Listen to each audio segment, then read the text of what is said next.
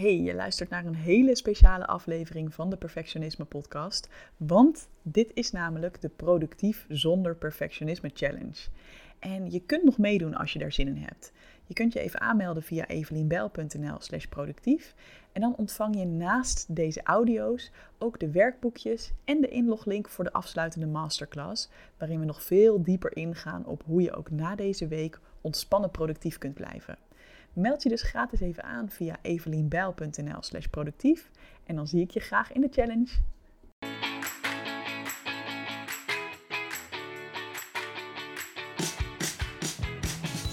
Ja, en welkom bij alweer dag 4 van de Productief zonder Perfectionisme Challenge. En vandaag is een hele belangrijke dag.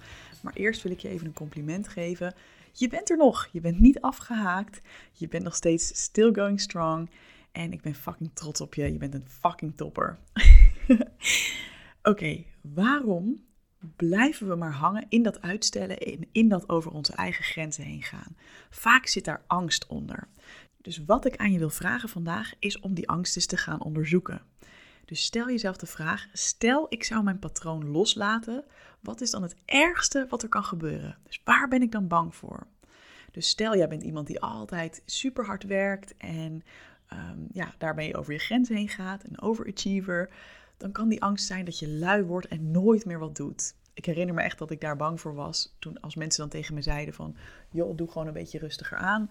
dacht ik echt, ja, uh, heel veel angst voordat ik dan helemaal door zou slaan in complete luiheid.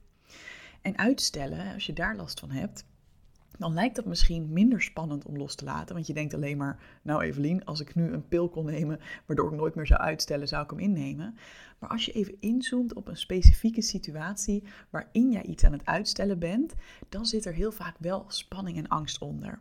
Dus denk aan een mail versturen. En nogmaals, dit is ook uit mijn eigen verleden dat je dan kan denken, oh ja, maar als ik nu gewoon deze mail verstuur zonder hem nog honderd keer te checken, of als ik überhaupt begin aan het schrijven van deze mail en hem gewoon ga versturen, ja, dat kan echt niet. Dan wordt er vast iemand heel boos op me omdat ik mijn werk niet goed gedaan heb.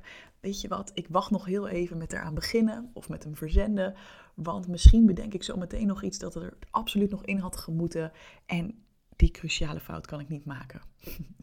dus wat is de angst? Waarom stel je uit? De tweede vraag, om daar vervolgens ook uh, op een andere manier naar te gaan kijken, is hoe reëel is deze angst eigenlijk? Kijk, ik kan voor mezelf spreken en ook voor honderden deelnemers aan het online programma Goed Genoeg. dat is mijn online programma waarin ik mensen help om ja, relaxter en gelukkiger te worden door hun perfectionisme los te laten. En wat ik zie gebeuren elke keer weer, en dus ook zelf heb gemerkt, is we worden juist veel productiever op de lange termijn door rust te nemen. ik had het al eerder over ben jij iemand die altijd keihard gas geeft en dan heel hard moet remmen. Hè? Dus dat je lichaam je gewoon vertelt van fuck, oké, nu kan ik niks meer. En dan ga je daarna, als het ook maar een beetje kan, weer keihard aan het werk. Of ben je iemand die gewoon een beetje rustig door het leven cruist, op tijd gas loslaat en daardoor juist heel veel energie heeft op de lange termijn om lekker door te beuken. Dus is het reëel dat jij verandert in een soort van lui iemand die nooit meer wat doet als jij nu even rust neemt? Ik heb gemerkt van niet en ik heb gemerkt dat juist als je je lijf rust gunt, dat er dan vanzelf weer een prikkel komt van, ah, en nu heb ik weer zin om wat te doen. En dat kan wel even duren als je jezelf een tijd geen rust gegund hebt. En dan, hoe reëel is bijvoorbeeld die angst voor dat uitstelgedrag? Hè? Of tenminste die angst voor bijvoorbeeld die mail versturen en dat er dan iemand heel boos op je wordt. Let's be honest, 95% van de tijd vinden mensen het al lang allemaal best.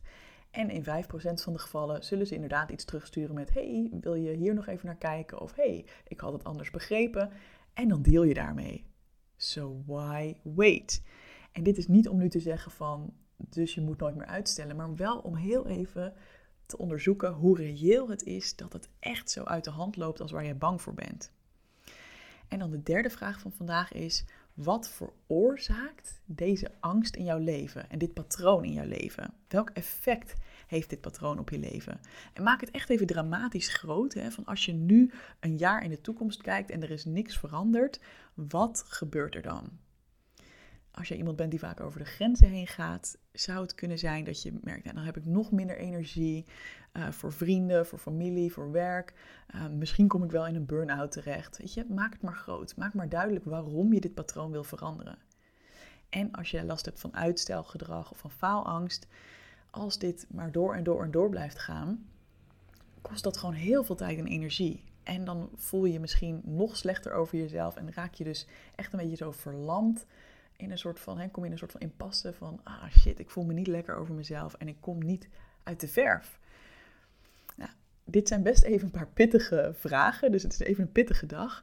Maar ik denk dat dat juist heel goed is om echt even de pijn te voelen van je huidige patronen. Want pas als je dat voelt, ben je ook gemotiveerd om te veranderen.